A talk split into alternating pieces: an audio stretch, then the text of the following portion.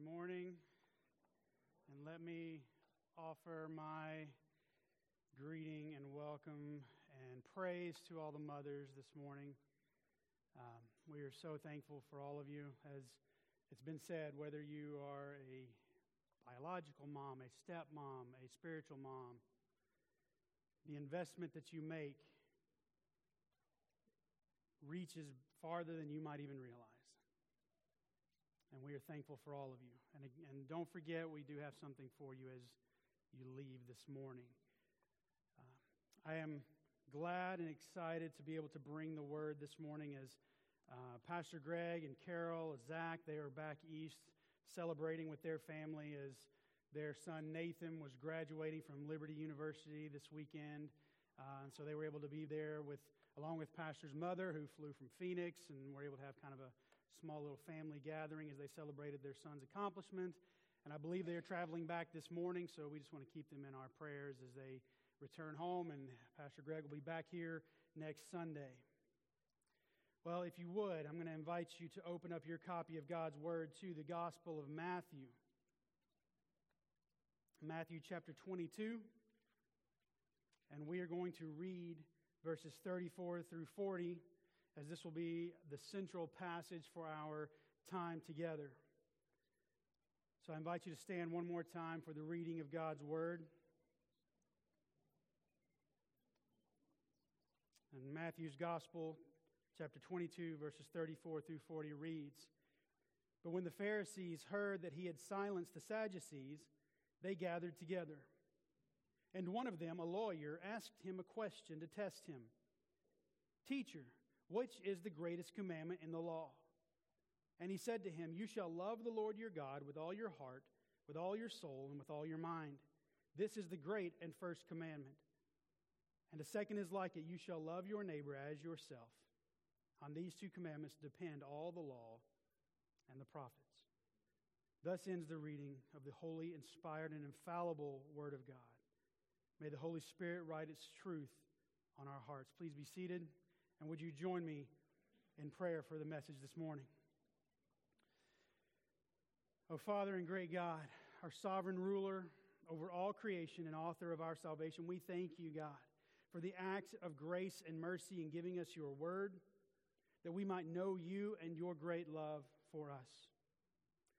Father, we pray that you would speak to us through this text today, that you might that we might get better understanding and better understand what you require of us, your children, of how we are to love you and reflect your love to others. Lord, I humbly ask that you would guide me and guard my tongue as I proclaim your word to your people. It's in the holy name of your Son, Jesus Christ, that we pray. Amen. Now, for those of you that are keeping track, it may seem like we jumped quite a bit from Matthew chapter 5 to Matthew chapter 22. Okay? Um, Bert was actually joking with me this morning saying it's like a spoiler alert. It's like the person that likes to read the end of the book before they find out if it's going to be any good. We're just going to flip over to the back, see if we should keep reading this chat, this book. But yeah, it, it's fine, totally. It's we should keep going through the book of Matthew, and we will keep going through the book of Matthew. Um, this is just we're, we're kind of considering this a, a, a one off passage, even though it is part of this study through the Gospel of Matthew that we're doing. Uh, when I knew that I would be speaking this Sunday with Pastor being out of town, I asked him, would it be all right if I preached the message that I was supposed to preach back in January? And I wasn't able to do so because of illness in our family. Uh, it was supposed to be a kind of a New Year's, I think it was January 2nd. I was supposed to be here, and uh, we had a bout of illness in our family. I wasn't able to be here that Sunday. And I spent that time preparing the message, and I thought, well, maybe I could go ahead and just preach that, even though it's kind of interjecting in the middle of Matthew. The pastor said that would be fine. Um, it'll be a while before he gets to 22 anyway, so um, we're at the rate we're going, which is fine. So, um, so we're gonna, so we're gonna continue, so to speak, in the in our study of Matthew, but it's just taking a slight detour. And as I said, this was supposed to be a kind of New Year's message. There was a lot of that, that running through uh, the, the sermon that morning. I had to make some adjustments, at least to that part of it. If it slips out and I start talking about things that are happening like around Christmas time, I just remember like, oh, that was supposed to be back in January. So I did try to make, make adjustments, but um, and it was as we talk about resolutions, which is what we were going to we would have talked about in January. Um, Maybe you failed to keep yours.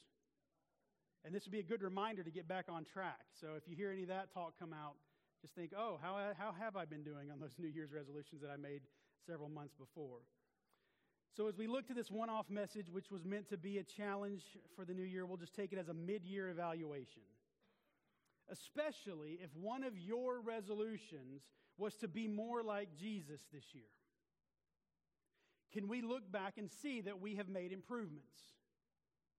Can we see where maybe we've slipped up? Now, of course, a resolution to be more like Jesus can be a bit ambiguous and a little bit of an unattainable goal. It's not even, it's not the most um, measurable goal. See, we can attempt to put ourselves against the picture of Christ that we have in Scripture, and we're soon going to realize that we will always fall short of being like Jesus. And being more like Jesus doesn't exactly set a high standard. Now, Jesus, don't hear me, hear me, don't mishear me on this. Jesus is a high standard. But we can move a fraction of an inch closer to him and be more like Jesus. We were more like Jesus than we were previously because we took a very small step. So that's why I say that it's not necessarily a high standard. And then there's the issue of turning this desire into a legalistic activity, checking off boxes or doing things simply because it's what is expected of us. So, as I was thinking about how I could be more like Christ, I was led to this passage, and I felt that it would be a good challenge for us all this morning. I titled the message A Familiar Command because what we're going to look at this morning isn't some revelatory truth bomb that I'm about to drop on all of us. It's something that most all of us know quite well. We're familiar with. We encounter it on a regular basis. And yet, oftentimes, we miss the challenge that is being set before us. If you were to ask someone from New York City, how often do they take notice of the Statue of Liberty or the Empire State Building? Or ask someone that frequents or lives in San Francisco, how often do they take pictures as they go across the Golden Gate Bridge? For those that live there, it's just another feature. They don't even notice it anymore. It's just something that has, it's in the background. Or to use maybe a more universal illustration, think about your nose. How often do you notice your nose? Did you know that your eyes see your nose at all times? But your brain just tells yourself not to pay attention to it because it is always there. You just ignore it because it's always right there. And we probably don't even notice our nose until we have a cold or we smell something unpleasant. But it's, but it's one of the most central parts of our face. And I think the same can be said about this command that is given here in this passage. It is such a central part to who we are as Christians, and yet sometimes we don't think much about it or give it much notice. So, my hope this morning is to extend a challenge, first to myself and then to all of you to make this familiar command that Christ gives here in Matthew 22 a more prominent feature in our lives. In 1967, John Lennon and the rest of the Beatles told the world that all you need is love. A number of other singers, from Deon Jackson to Madonna to Ashlee Simpson, have told us that love makes the world go round. And then some have said, love may not make the world go round, but it makes the ride worthwhile. Every time period throughout the ages has poems, songs, books, and stories that point to love as the greatest achievement, the summum bonum or highest good. And when we read the words of Christ here in Matthew's gospel, it would appear that God would agree. However, it's a quite different kind of love that is being discussed in our passage today. We're not talking about a normal human love, but a divine kind of love that only God can produce. So, when I talk about a familiar command, we're going to be looking at this command to love, to love God with all of our heart, our soul, our mind, and to love our neighbor as ourselves. And we'll see how these two commands cannot be separated and done independently of each other. But before we get into what we're supposed to do, we are given an example of what a knowledge of God minus a love for God looks like as we come to our first major point this morning, and that is a full head and a cold heart. See, this passage begins by telling us that Jesus had just silenced the Sadducees when they tried to trap him by asking him a question about the resurrection. It's, if you look at verse 34, but when the Pharisees heard that he had silenced the Sadducees, and so you have to go back to the beginning or the previous passage to understand what did he silence them on? Well, they had asked him a question about the resurrection. Now, to understand a little bit more about that question, you have to understand a little bit about the Sadducees. The Sadducees were a religious sect similar to the Pharisees, but just of a higher class of society. And they held some different beliefs, such as they did not, they, or there was a rejection of angels and other, spirit, uh, other spirits, and, and predominantly a rejection of a future resurrection. Which is why they were attempting to trip up Jesus with their question that was previously asked in verses 24 through 28. And if you go, if you look at, if you look at the whole context of what's happening here, that question is actually the, the third question in a line of questions that have been launched at Jesus that's found going back from chapter 21 through chapter 22 with our passage here in verses 34 through 40. This is the fourth question that is being posed to Jesus. And then the chapter finishes with Jesus turning the tables and then asking the question. But these series of questions that the Pharisees and the Sadducees were firing off were not because they were trying to learn from Jesus, but they were meant to try and trip him up, to trap him. This was, they were, they were treating this like the, a press conference where there's always that one reporter or investigator that's trying to get the person being interviewed to say something, they're baiting them into saying something wrong that they can use to accuse them. That's what they're doing. They're asking all these questions to see if Jesus could say something that they could either use as an attack against him for themselves or to get his followers to turn against him. So the first question came up in chapter 21 regarding Jesus' authority, which Jesus turned back on them by asking them about John the Baptist ministry, during which John pointed to Jesus as the authority from God. And then in chapter 22, we see them question Jesus about paying taxes, which Jesus answers perfectly by telling them to render to Caesar the things that are Caesar's and to God the things that are God's. And then we have the Sadducees' question about who would be a woman's husband in heaven if she had remarried six times and each of her husbands died. Well, Jesus took the opportunity to not only correctly answer their question by telling them that there would not be marriage in heaven but then to correct their erroneous belief about the resurrection itself. He quoted Exodus 3, which they would have been familiar with, that the God, that God is the God of Abraham, the God of Isaac, the God of Jacob. And he tells them, he states that God is not the God of the dead, but of the living. And so this response to the Sadducees was sort of this mic drop moment where Jesus says, just kind of just boom, leaves it there, and they're just like stunned in silence. They don't know what to say. It's not so much that they're, they're not stunned in silence because they believe what Jesus had to say. They just want to be careful not to dig themselves any deeper. So enter one of the teachers and experts of the law. Now, the Sadducees, they've said, you know, we don't want to embarrass ourselves any further. Well, this guy steps up and says, I bet I can do it. It's like, I mean, guys, we, you know, you're young, you know, you, you got all your buddies together, and you, they all do something, somebody does something stupid. And the next guy goes, you know what? I think I could do that. I could accomplish that. And I, whatever stupid thing happened to him won't happen to me. I'm going to do that. And then it happens to him. The next guy goes, well, I can do it better. So I'll do it, and that won't happen to me. But it's just constantly, it's just repeating itself. It's, there's the same consequences happening. And then this guy steps up and is like, I bet it'll be different if I ask him a question. So this teacher steps up to ask Jesus this question. This was the arrogance of this Pharisee. And in his example, we see a couple of mistakes that are far too common today among unbelievers and among those who would call themselves Christians. First, we see that this man, along with the rest of the Pharisees, he was more concerned with seeking validation than seeking truth. So, the whole point of this debate with Jesus was to try and discredit him. This scene takes place in the middle of Passover week, Passion week, just days before Jesus is to be crucified. And in chapter 21, we have Jesus' triumphal entry into Jerusalem.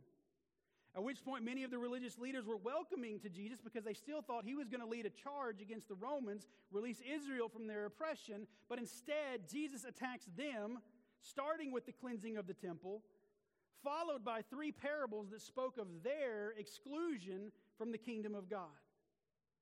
He tells the Pharisees, he says, You're like sons who say that they'll obey and then don't. Then he says they're like tenant farmers who lease out a farm and then kill the servants and the son of the one who leased it to them before they pay the debt. And then finally, he tells them they're like guests who are invited to a wedding who refuse to come and are therefore shut out. So the animosity toward Christ was growing from these so called religious leaders.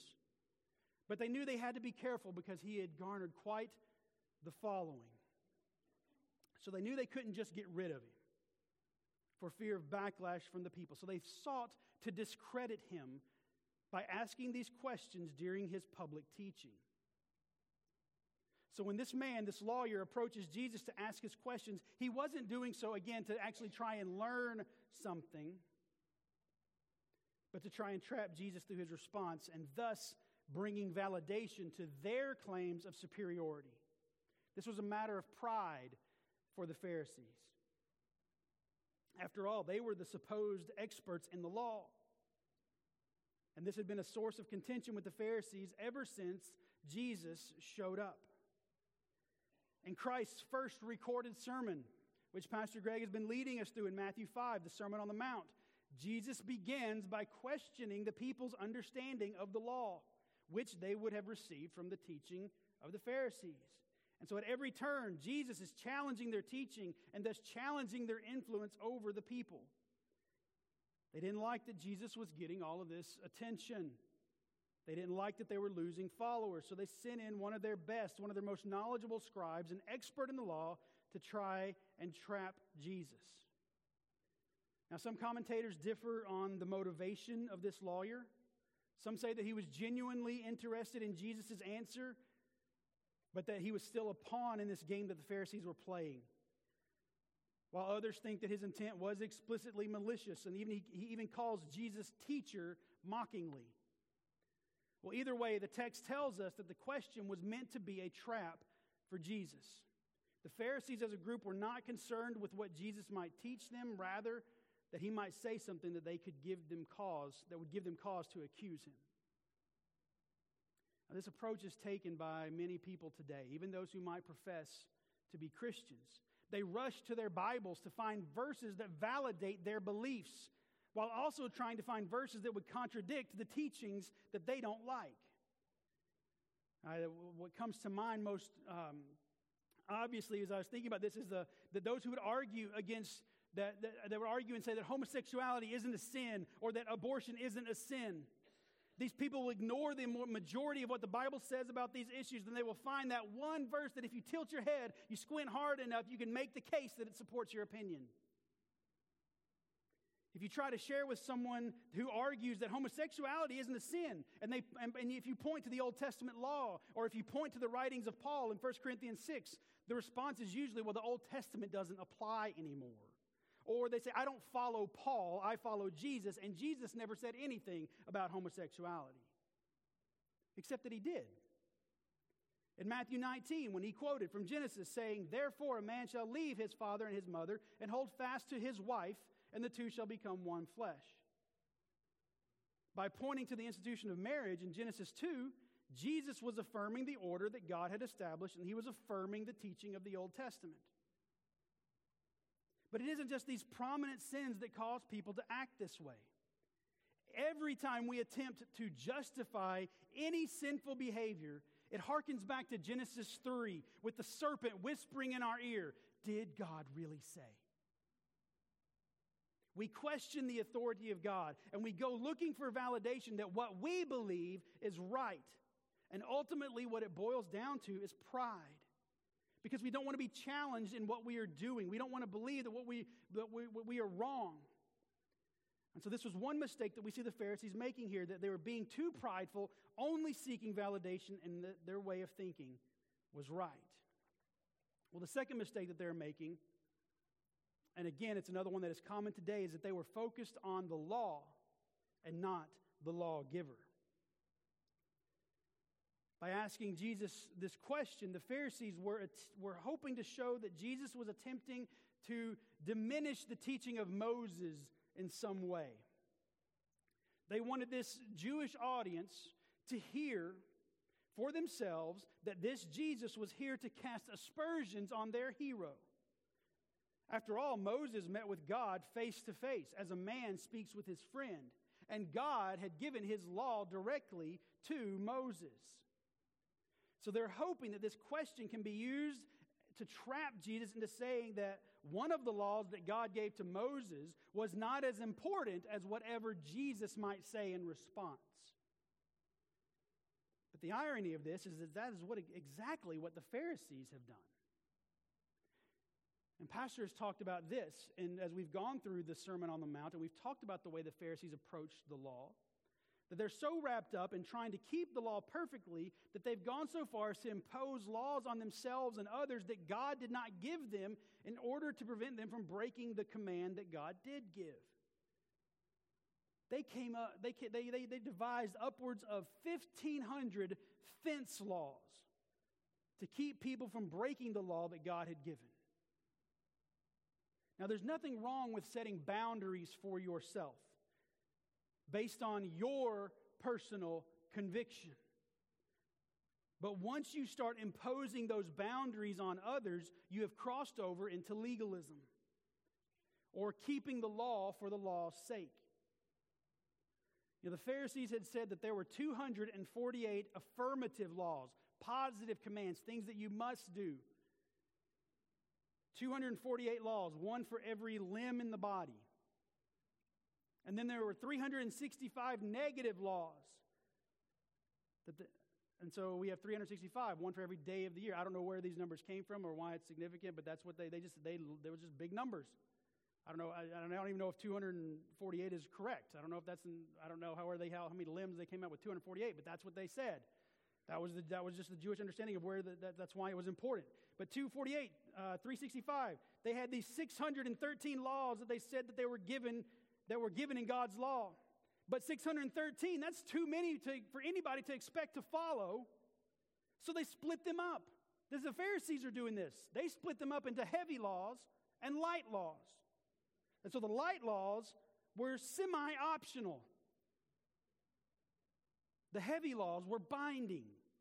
So the Pharisees were already ranking the commands of God into categories when they asked Jesus to do the same thing, when they asked him, What is the greatest command? Later in chapter 23, when he delivers the woes to the scribes and Pharisees, Jesus is going to point out how they put these heavy burdens on the shoulders of the people while they were unwilling to even lift a finger to serve God. They were already into the sliding scale of law keeping. And this is a prime example of missing the forest for the trees. The law was given that we might know God and understand that He is a perfect and holy God. Well, the Pharisees were less concerned about keeping these commands that they might have a relationship with God and more about keeping score with their neighbor over who was better at keeping the law. And again, things haven't changed much today we still have people who think that the only way they will get to heaven is by making sure that they've checked all the right boxes on their act like a Christian checklist. And there are certainly people in the church and in pulpits who put these same heavy burdens on themselves and on others, choosing to focus on the laws and the commands given by God and totally missing on the relationship with God Himself. When we read through the Ten Commandments, they should help us understand more about God and our relationship with Him and not just give us a list of do's and don'ts. You shall have no other gods before me doesn't just prohibit us from worshiping other things or creating idols for ourselves, but it is meant to show us that God alone is worthy of our worship. Because there is none like God, and He is our supreme and ultimate authority. You shall not lie is not just a prohibition to speak falsely, but it teaches us that God is concerned with truth because he himself is truth and is the standard of truth. So, our lesson from this Pharisee and the question that he posed is that our focus should be more on the essence of the law rather than on being an expert in the law. That is not to say that we, are, we don't need to know and study God's law. We should know it. We should strive to keep it to the best of our ability. And we should be concerned when we and our fellow believers break it. But without a relationship with the lawgiver, then the law is simply an accuser, a measuring tool for condemnation. Which is why Jesus' response to this law expert is so important as we come to our second major point, and that is an all consuming love for God.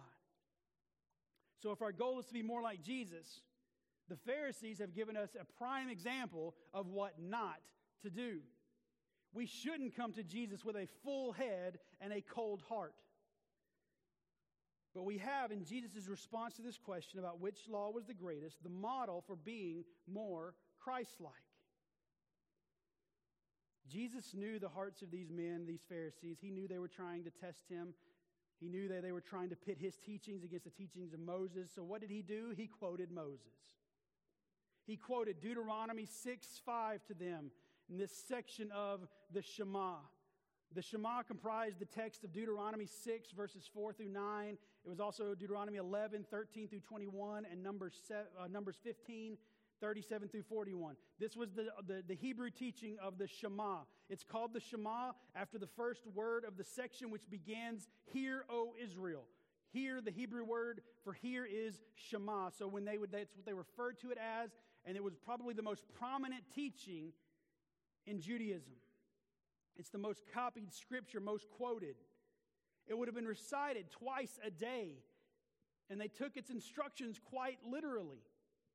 Let's look at the passage in Deuteronomy 6, 4 through 9. If you have, if you want to turn there in your Bibles, you can. I'm just I'm going to read it. It says, Hear, O Israel, the Lord our God, the Lord is one. You shall love the Lord your God with all your heart, and with all your soul, and with all your might. And these words that I command you today shall be on your heart. You shall teach them diligently to your children, and shall talk of them when you sit in your house, and when you walk by the way, when you lie down, and when you rise.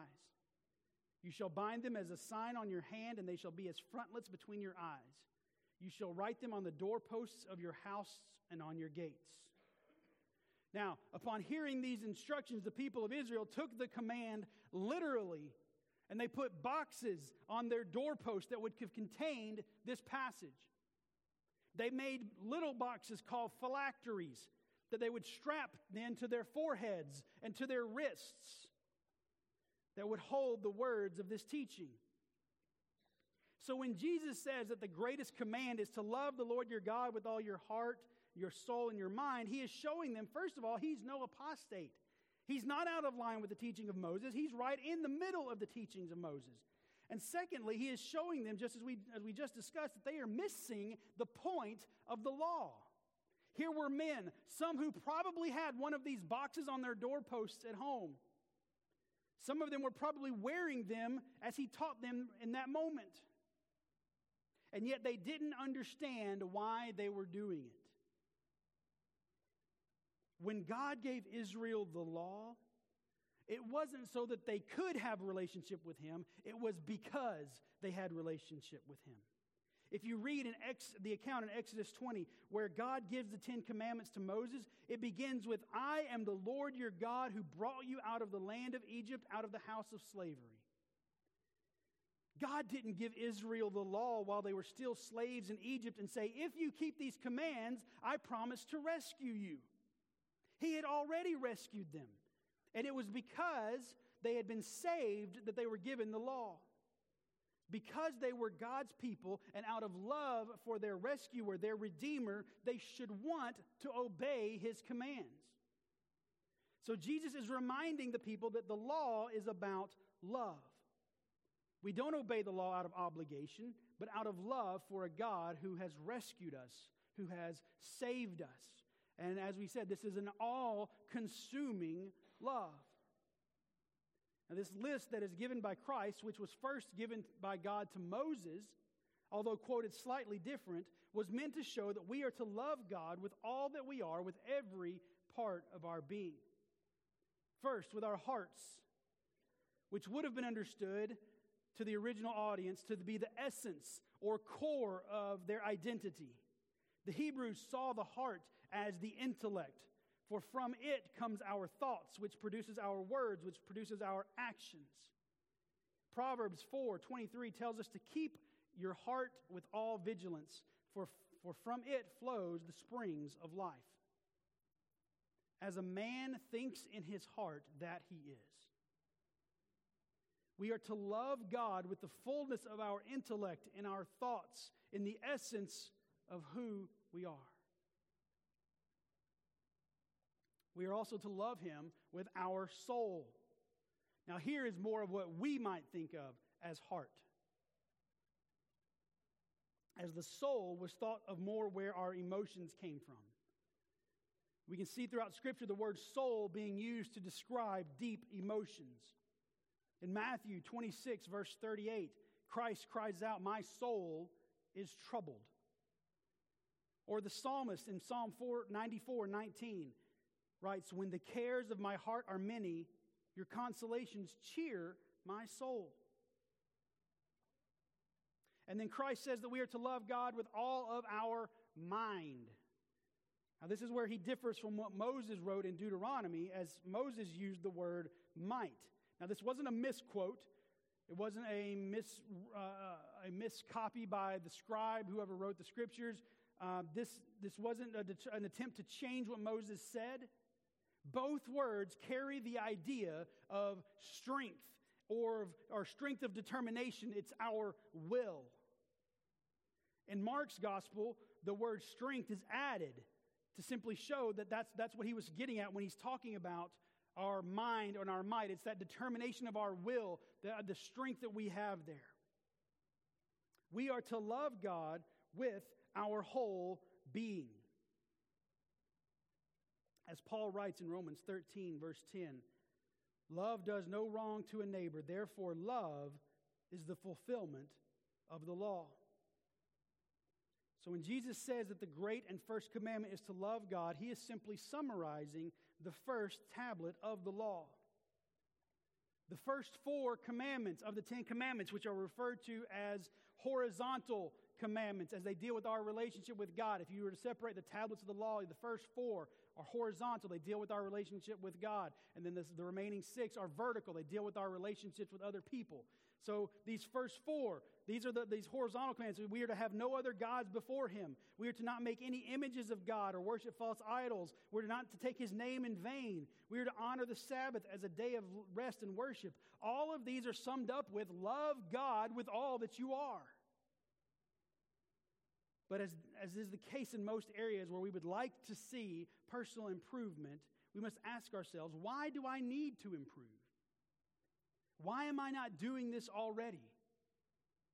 As I mentioned, you know, New Year's resolutions at the beginning, you know, you talk about one of the one of the more common resolutions is, you know, I want to be healthier or, you know, I want to lose weight, I want to be active more. It's like, well, why do you make that resolution? You have to ask yourself, why am I not being healthy now? What is it that I'm not doing right now that I need to be doing better? Is it because I don't exercise? Is it because I eat the wrong things? Or is it because I eat too much of the right things? Um, we see where we, where we are falling short and we attempt to do better.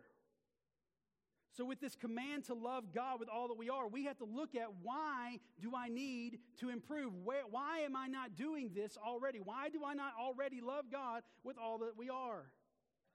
Well, the first reason I see is that we fail to love God because we think we aren't able.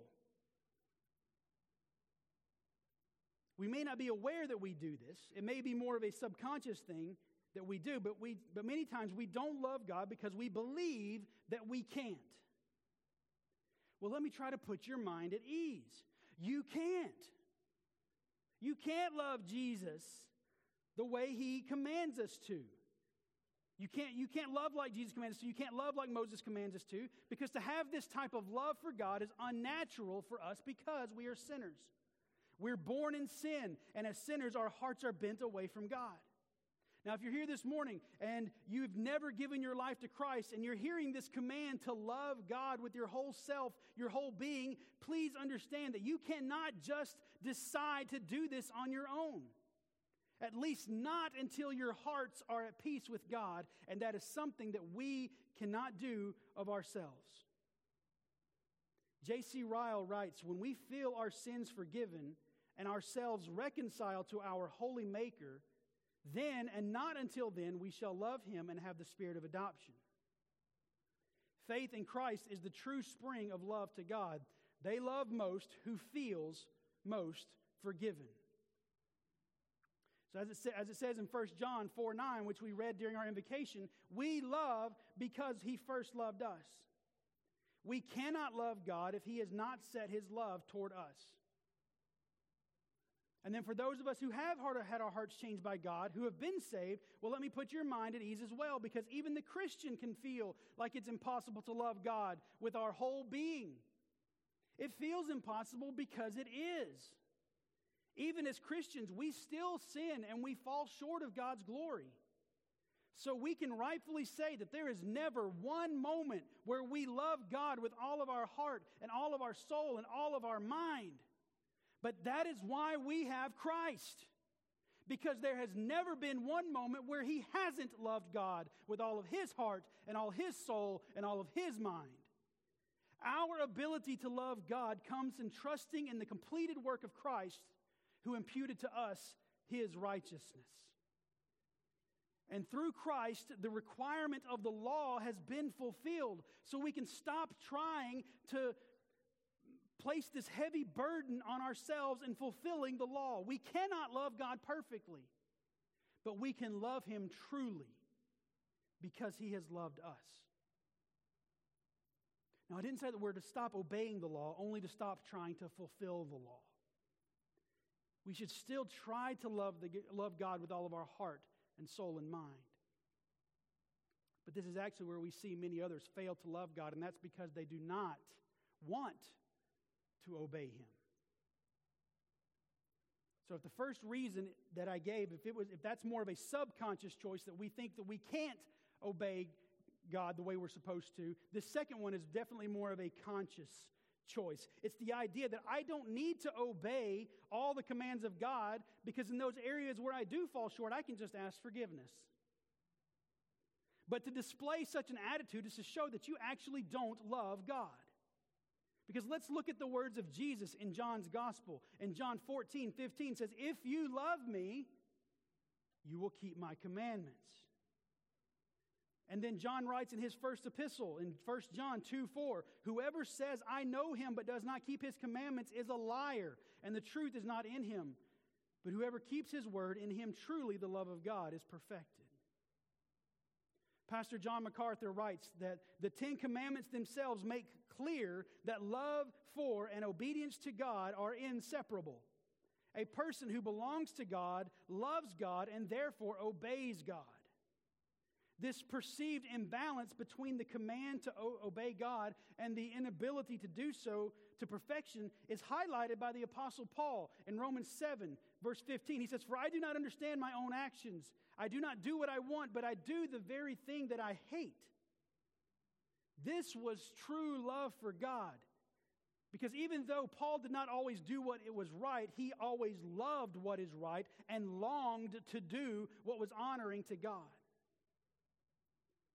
MacArthur goes on to say that th- that was the opposite attitude of the scribes and the Pharisees, whom Jesus repeatedly condemned for making great pretense of love for God on the outside while having no inward love for Him at all.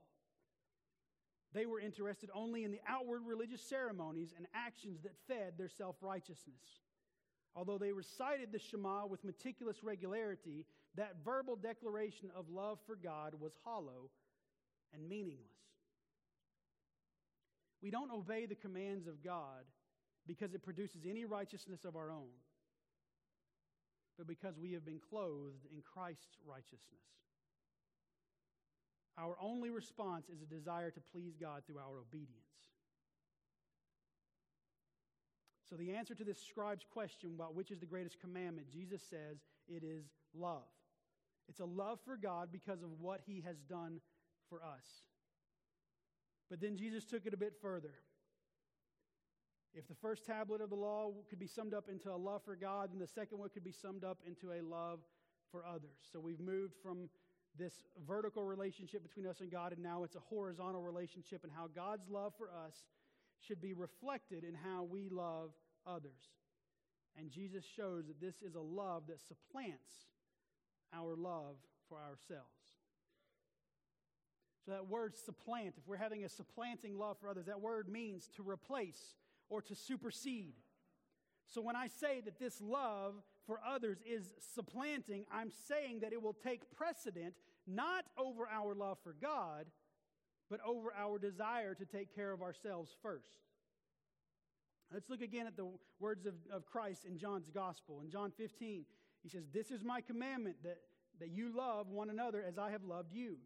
Greater love has no one than this, that someone lay down his life for his friends. Now, while Christ was explicitly talking about his future sacrifice that he would make in his death on the cross, he was also implicitly stating that Christians should have a sacrificial love toward one another. But this is not a love that comes natural to us, just as our love for God does not come natural to us. So we must understand that the nature of this love is rooted in regeneration. So we are unable to love others the way we are commanded if we have not had our hearts changed by God. In writing to Titus, Paul says, For we ourselves were once foolish disobedient, led astray, slaves to various passions and pleasures, passing our days in malice and envy, hated by others, and hating one another. Quoting J.C. Ryle again, he says, We shall never love our fellow man aright till our hearts are changed by the Holy Ghost. We must be born again. We must put off the old man, put on the new, and receive the mind that was in Christ Jesus. Then and not till then, our cold hearts will not know true God-like love toward all. But again, it's not just that we are able to love others, it's that we should love others. Just as a love for God is evidence of our salvation, in the same manner, love for others is a mark of being a Christian. If we go back to first to First John, the passage that uh, Mr. Cooney read for us, he said, "If anyone says I love God and hates his brother, he's a liar. For he who does not love his brother whom he has not seen cannot love God whom he ha- cannot love. Who, who, sorry.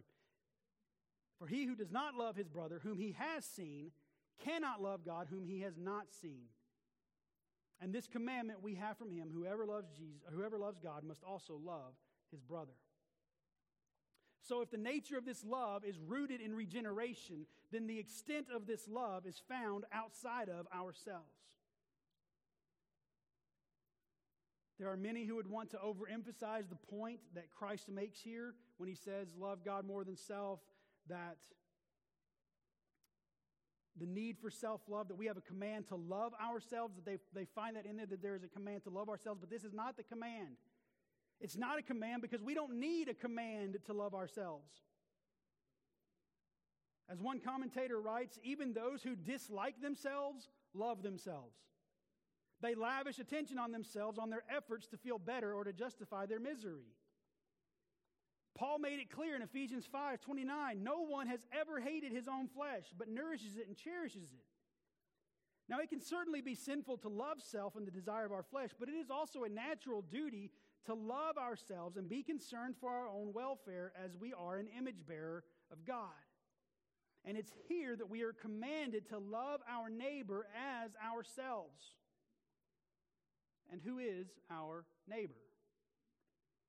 Well, that was the question that was posed to Jesus in Luke's account, which led to Jesus telling the parable of the Good Samaritan. Now, we can certainly start by looking at the Ten Commandments, as this is the basis for this commandment. That we show our love for neighbor, our, our love for others when we do the, the second tablet of the Ten Commandments. How do we love each other? How do we love our neighbor? We love, we show our love for others when we honor our parents by obeying them. When we show respect and dignity for all human life as created in the image of God. When we are faithful to our spouses when we respect the right to personal and private property, when we tell the truth to others and about others, and when we will their good rather than covet their goods. Our love for God will manifest itself into a desire to love and to serve and do good for all of our neighbors. Now, this is going to look different in different situations. But when we are presented with opportunities to show love, we must obey that command. So, as we have this mid year evaluation, so to speak, when we look back on where we've been or even this past week, how have we done in showing love to others? Love for others means we will show the same love and care that we would show ourselves. When I have a need, I want that need met. Do I have the same feeling towards someone else who is in need? When I'm uncomfortable, I want to remedy that and make myself comfortable. Do I have the same feeling for someone else's discomfort? The point is, we are to care about others the way that we care about ourselves. We are to turn it around so that we get lost in their needs. If we love God, we will love others. How did we respond to that person who cut us off in traffic? How did we respond to that friend who asked us to take him to the airport? How did we respond to that person who was hurting after the loss of a loved one? And how did we respond when we encountered that person who needed to hear the gospel? Did we do the bare minimum so that we can at least check off the box that says we are a Christian? Or did we show a sacrificial love that says, I want to be like Christ? Well, I hope that we could all say that that is how we would like to live our lives, whether it's a New Year's resolution, a mid Year's resolution, or just you taking a stand that says, I want to be more like Christ. And if we are sincere in wanting to be more like Christ, we will have a display of a love for God and a love for others in the same manner as Christ did. As Paul wrote to the Philippians, he said, Do nothing from selfish ambition or conceit, but in humility count others more significant than yourselves. Let each, one, let each of you look not only to his own interest, but also to the interests of others. Have this mind among yourselves, which is yours in Christ Jesus, who, though he was in the form of God, did not count equality with God a thing to be grasped, but emptied himself by taking the form of a servant being born in the likeness of men and being found in human form, he humbled himself by becoming obedient to the point of death, even death on a cross. Therefore, God has highly exalted him and bestowed on him the name that is above every name, so that at the name of Jesus every knee should bow in heaven and on earth and under the earth, and every tongue confess that Jesus Christ is Lord, to the glory of God the Father. Christ demonstrated his love for God through his obedience and in his obedience, he displayed his love for us. May our love for God and others abound in the same manner. Let's pray. Heavenly Father, as we have approached your word this morning and we have been faced with this challenge, Lord, of what it means to be more like your Son, God, I pray that you would put within us, Lord, a desire, a love for you, for all that you are from all that we are. And God, we know, Lord, that we will always fail while we are in this mortal flesh. We will fail to uphold that law, but we are thankful for Christ, who fulfilled the law on our behalf. But God, we still want to show our love for you.